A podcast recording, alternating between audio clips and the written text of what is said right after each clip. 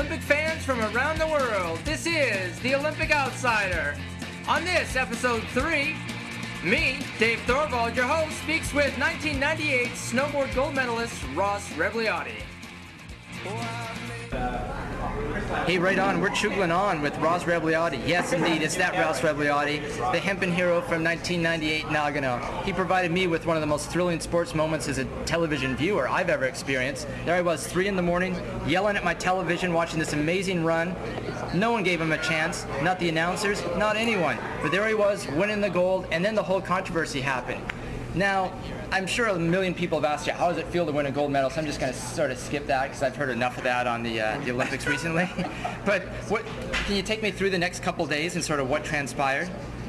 Uh, yeah, I was, um, you know, we were hanging out at the, at the hotel where the snowboarders uh, were staying uh, up at the ski resort um, outside of the uh, athletes village. And um, I was just kind of uh, you know, hanging out with my friends that had uh, raced with me that we, we were done competing, and then, uh, you know, I had my medal, and everybody wanted to look at it, and we were checking it out and talking about the race and everything, and um, and then we, we made it back to our uh, the room where we were hanging out in, and we, there was probably ten guys in there just hanging out. And, talking about things and then the coaches came in the room and told everybody uh, to leave the room except for me, and uh, maybe I better dun, sit dun, down. Dun. So, yeah, it was kind of um, that's how it all kind of came about, and um, I got the cold sweats, and I was just like, "Oh, this doesn't sound good at all." yeah. So. Uh, yeah, they basically told me that I had failed a, a drug test. but They didn't know what I failed it for, and so I was kind of like well, this is going to be a, a, a, no problem situation because I'm not taking any performance enhancement drugs, and there's no way that you know I could possibly fail the drug test, and it's got to be a mistake. And so I just gathered up a bunch of the supplements that I was taking, sports drinks and stuff like that, put them in my backpack to uh, uh, you know have them analyze the things that I'd been ingesting or what have you, and, and uh, they sent me down to, to Nagano from the ski resort on a bus which um, even though I, I didn't have a clue that um, you know what was about to happen and nor did I really think that I did anything wrong I still had this sinking feeling that this is not a good situation to be in. And um, this was 24 hours less than 24 hours after the race. And so I only had the that those hours of pure exhilaration to enjoy uh, winning the Olympics, and then it all went downhill like real quick after that, and uh, it's never felt the same. Uh, would you say that you were treated respectfully by the people, or right away were they uh, they were they painting you with the tarred brush? Well, when I got to Nagano, they, they set me up with the uh, Canadian Canadian Olympic Association representatives, including Carol Anne Letheren, and um, then they, they we got in a car together after I got off the bus, and they all mentioned, or they Carol Anne mentioned uh, that I had failed uh, a test for um, for weed, and uh, did you if, snicker?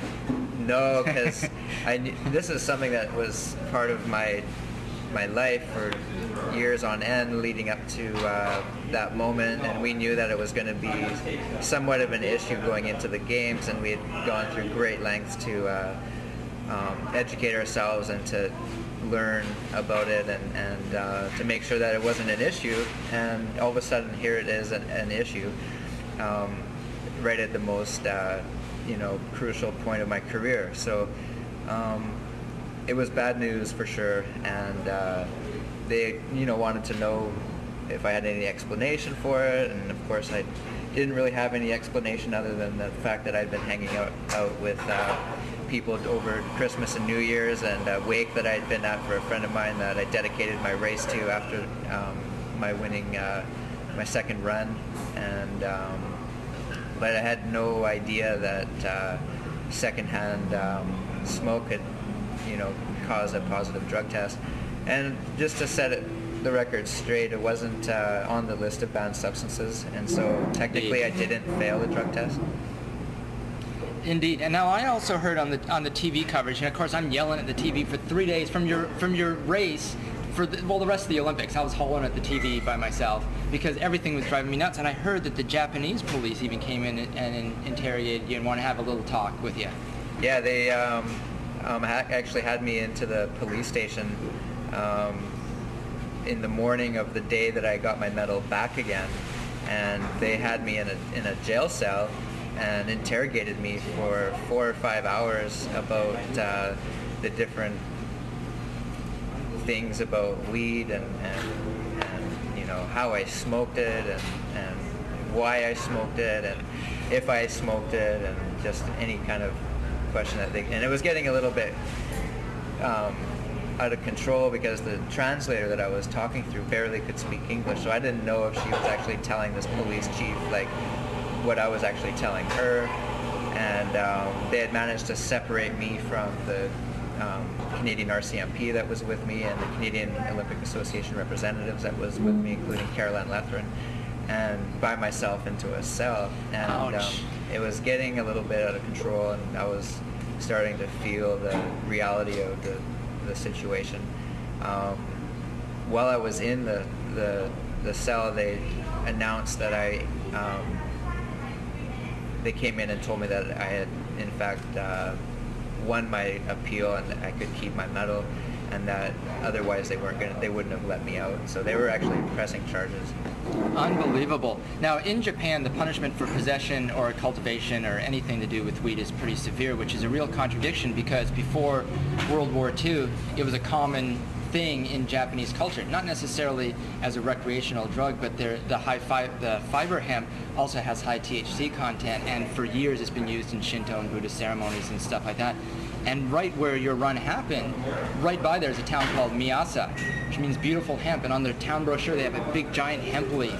And, uh, and, and you're right in the, the belly of hemp culture in Japan, so I thought it was uh, really ironic. But again, this is the country that jailed a Beatle. When Paul McCartney arrived, they threw him in jail for several months for uh, having a little bit of reefer in his, uh, in his uh, luggage. So, Not a good place to uh, get in any kind of trouble.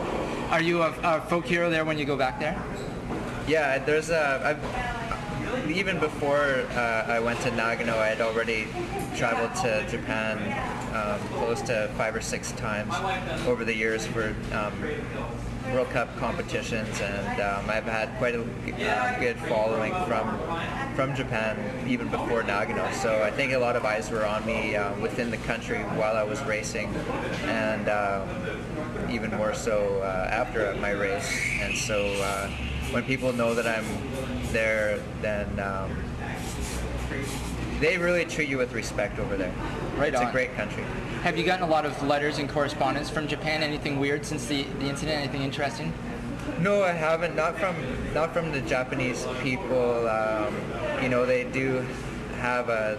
Um, they are very reserved and, and um, um, low key, and they, they don't uh, advertise always um, what they're thinking. And, and um, but I do know that there is a huge support for me over there, and, and um, they don't need to tell me. I know that they support me, and I really appreciate it. Right on. So, um, looking beyond 2010, I know you're probably not looking real, real far beyond that. But what are some of the other big picture goals that you've set for, for your life?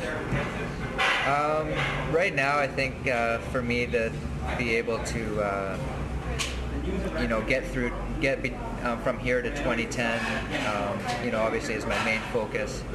And then after that, uh, you know, I've, I've already been doing some broadcasting and, and some TV work.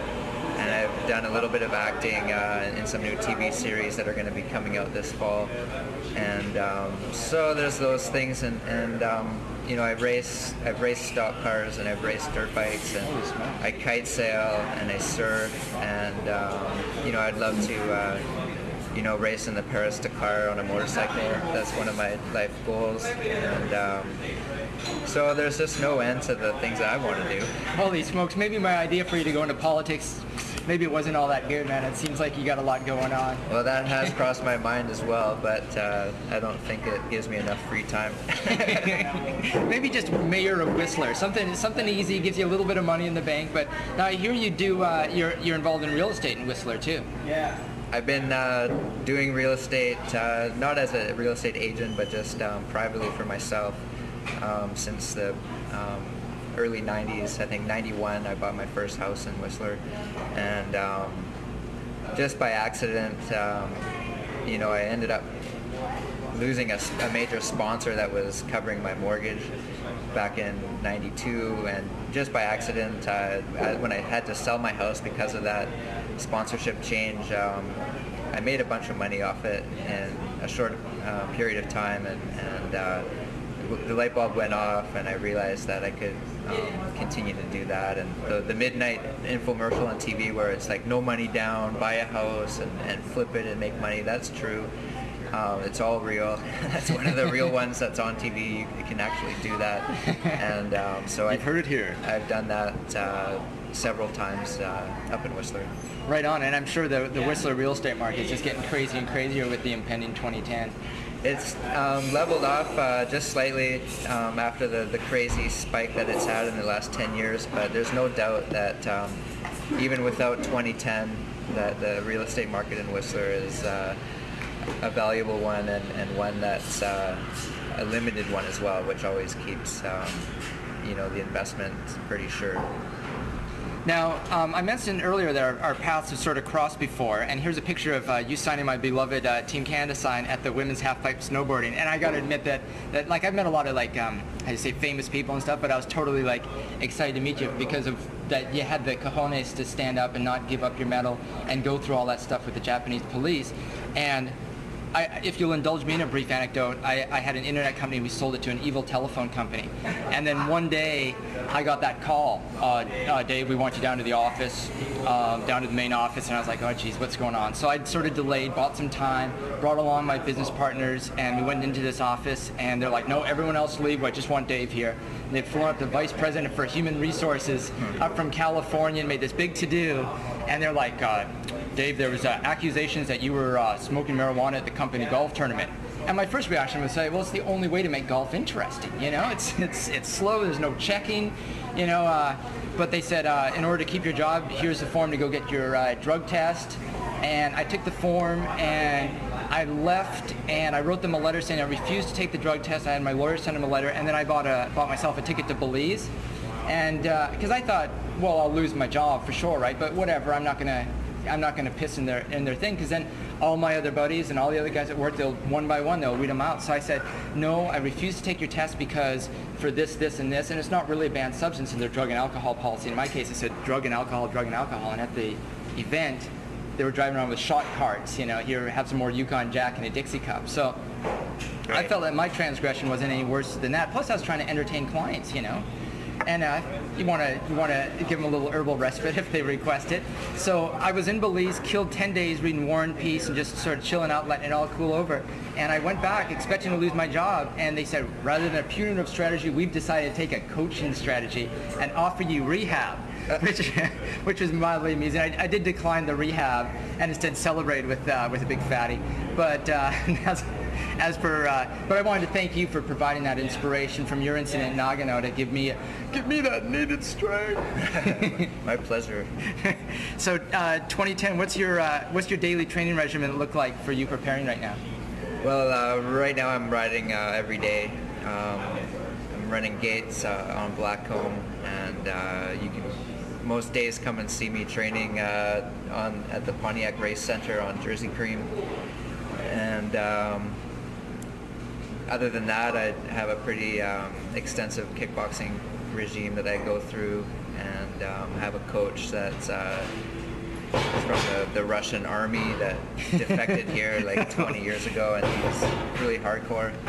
And um, I've got a gym set up in my uh, in the basement of my house with weights and um, you know punching bags and, and, the whole nine yards, and, and so. Uh, that's what I'm going to be doing uh, for the rest of the winter, and then this summer I'll be, um, you know, getting back into like my the wind sports with the kite sailing and continuing on with uh, the kickboxing and, and also training at Mount Hood, and Mount Bachelor, and then on to Europe in the fall. Um, any uh, thing that people out there can do to support you, whether they be uh, private individuals or companies?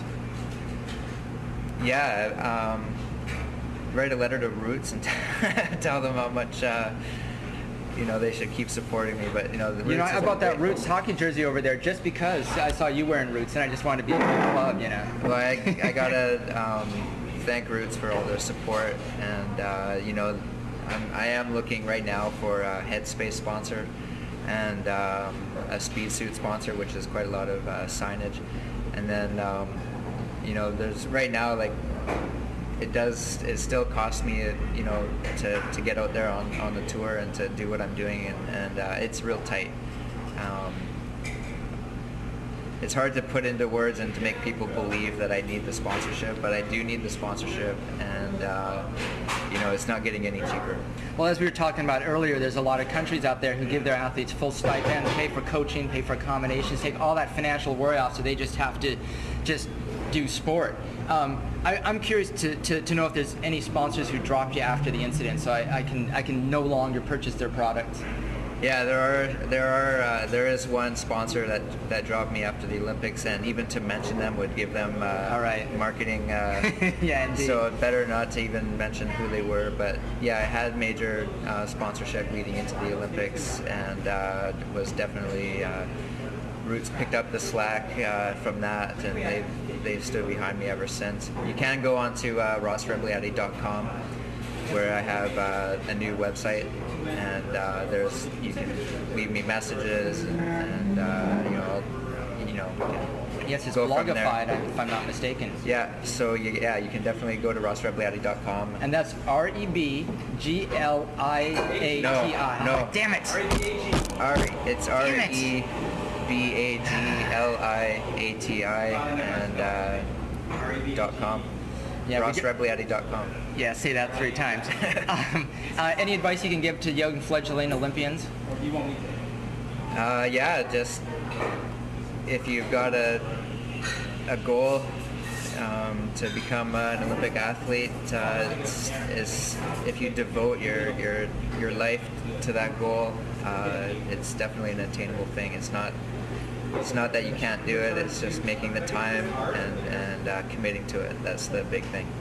Excellent. Well, I'm on board for your to, with support for your 2010 campaign, and whether it happens or not, I know you're going to be an enormous success.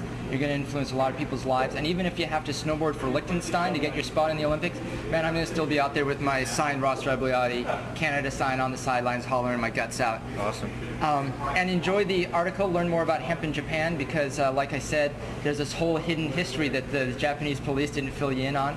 And thank you for uh, uh, revealing those candid moments. I know that was a, a challenging time, but man, you're, you're tougher than nails for getting through that. Thanks for having me.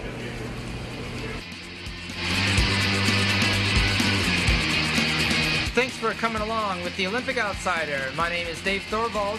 Check out more stuff at www.uncleweed.net. My thanks, of course, go to Ross Rebagliati, his lovely wife Alex, my buddy Brett for taking some pictures for this enhanced podcast, Bright Rain City Studios, and all those guys for putting on the symposium, and you for tuning along and listening. Go Canada!